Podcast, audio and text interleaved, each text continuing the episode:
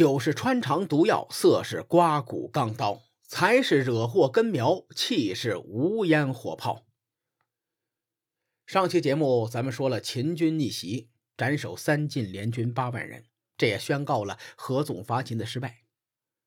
西首公孙衍作为合纵的代表人物，他的政治生涯基本上就凉凉了。毕竟魏军死了这么多人，总得有人背黑锅吧。公孙衍在魏国还有一个死对头，这个人叫田须。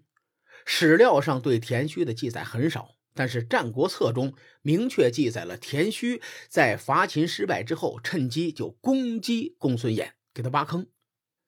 公孙衍没办法，他就对魏襄王说：“大王啊！”我竭尽全力为您开疆拓土，可是田须这个小子总在背后捣乱，您又听信他的谗言，导致我办事不利。魏国有我没他，有他没我，您看着办吧。这个魏襄王因为伐秦失败，对公孙衍就很不满，于是他就委婉的回答说：“你看，田须是我的左膀右臂，如果仅仅因为你对他有意见，我就把他杀了，或者是驱逐出魏国。”无论是朝中的群臣，还是天下诸侯，都会戳我的脊梁骨的。你这样吧，我让他不再过问你的事情。如果他再从中破坏，我再收拾他。您看怎么样啊？这段话看上去好像是魏襄王在安抚公孙衍啊，他会管住田须，对吧？但实际上呢，这是魏襄王的做事风格。如果换做他的爷爷魏武侯，呵，那公孙衍要要是这么说。魏武侯只会回复一个字儿：“你滚，对吧？”孟子有句名言，叫做“望之不似人君”，他说的就是魏襄王。全文是：“望之不似人君，就知而不见所谓焉。”呀，翻译过来就是这家伙看起来就不像一国之君啊，走近他也感受不到令人敬畏的地方。这说明魏襄王比较随和，让人无法心中生畏。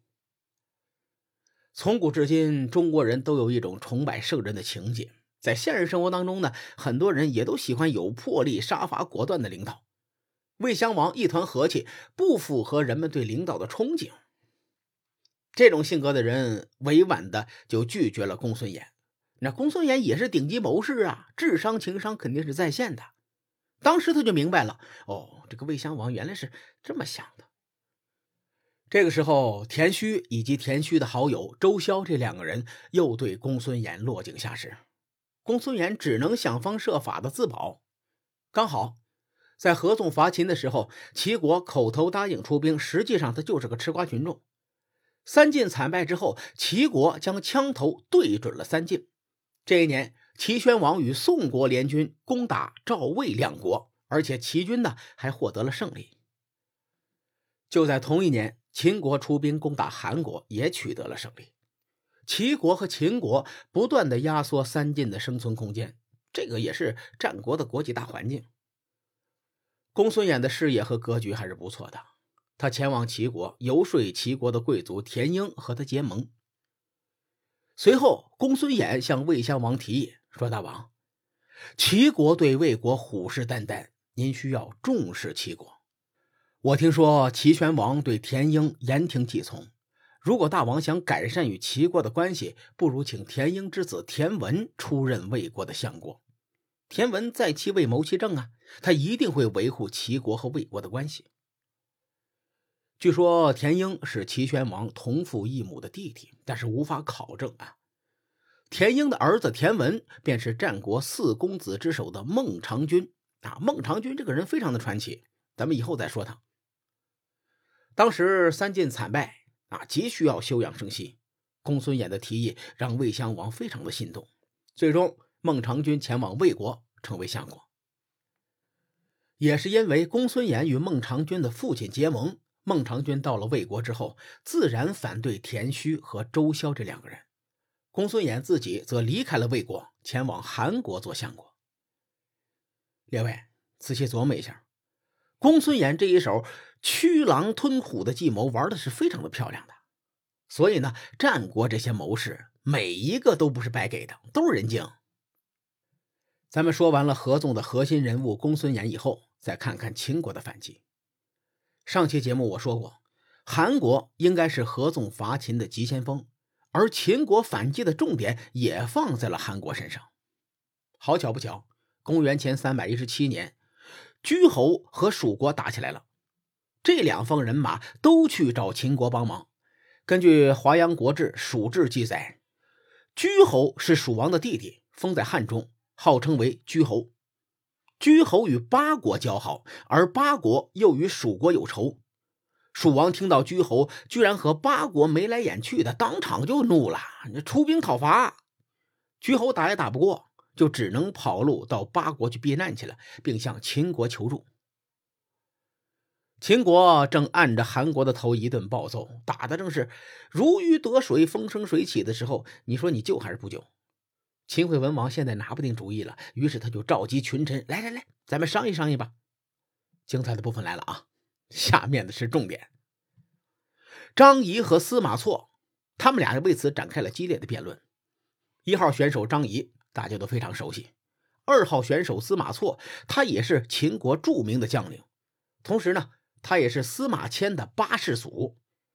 假如有人对司马迁说：“我感谢你八辈祖宗。”这个司马错就会跳出来：“你找我干嘛？”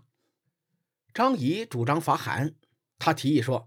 秦国应该拉拢魏国和楚国，同时出兵攻打韩国的三川之地，堵住浣源山和沟氏关口，挡住屯留的要道，让魏国切断韩国出兵的南阳兵线，让楚国攻打韩国的成都、南郑。这个时候呢，秦军就可以吃掉新城和宜阳，兵锋直逼东周国和西周国。我们再借声讨两国为名，吃下三川之地。周王室无力抵抗秦军啊！我们逼他献上九鼎等宝物，只要秦国得到九鼎，并掌握了地图和户籍等重要的档案，就可以挟天子以令诸侯了。天下谁敢不从？而蜀国不过就是个偏远山区、贫瘠之地，你打下蜀地来也没有多大好处。不去争夺中原的核心之地，反而攻打蜀地，这买卖不合适。张仪说的地名太多了啊！我在节目后面贴上去，并附上地图，大伙可以去看看。虽然张仪很厉害，但他也不是神，他的这种观点明显是错误的。从后世的战略视角分析，蜀地对于秦国能够统一天下起到了至关重要的作用。而且蜀地它是一块宝地啊！朋友经常调侃我啊，说怎么每块地方都是宝地啊？我是这么认为的。中国的每一寸土地，它都是宝地。张仪说完之后，司马错当即反驳说：“一个国家想要富庶，必须得扩大领土；想要兵力强大，必须得让人民富有；想要称霸天下，必须得广施恩德。只要满足这三个条件，霸业便会随之而来。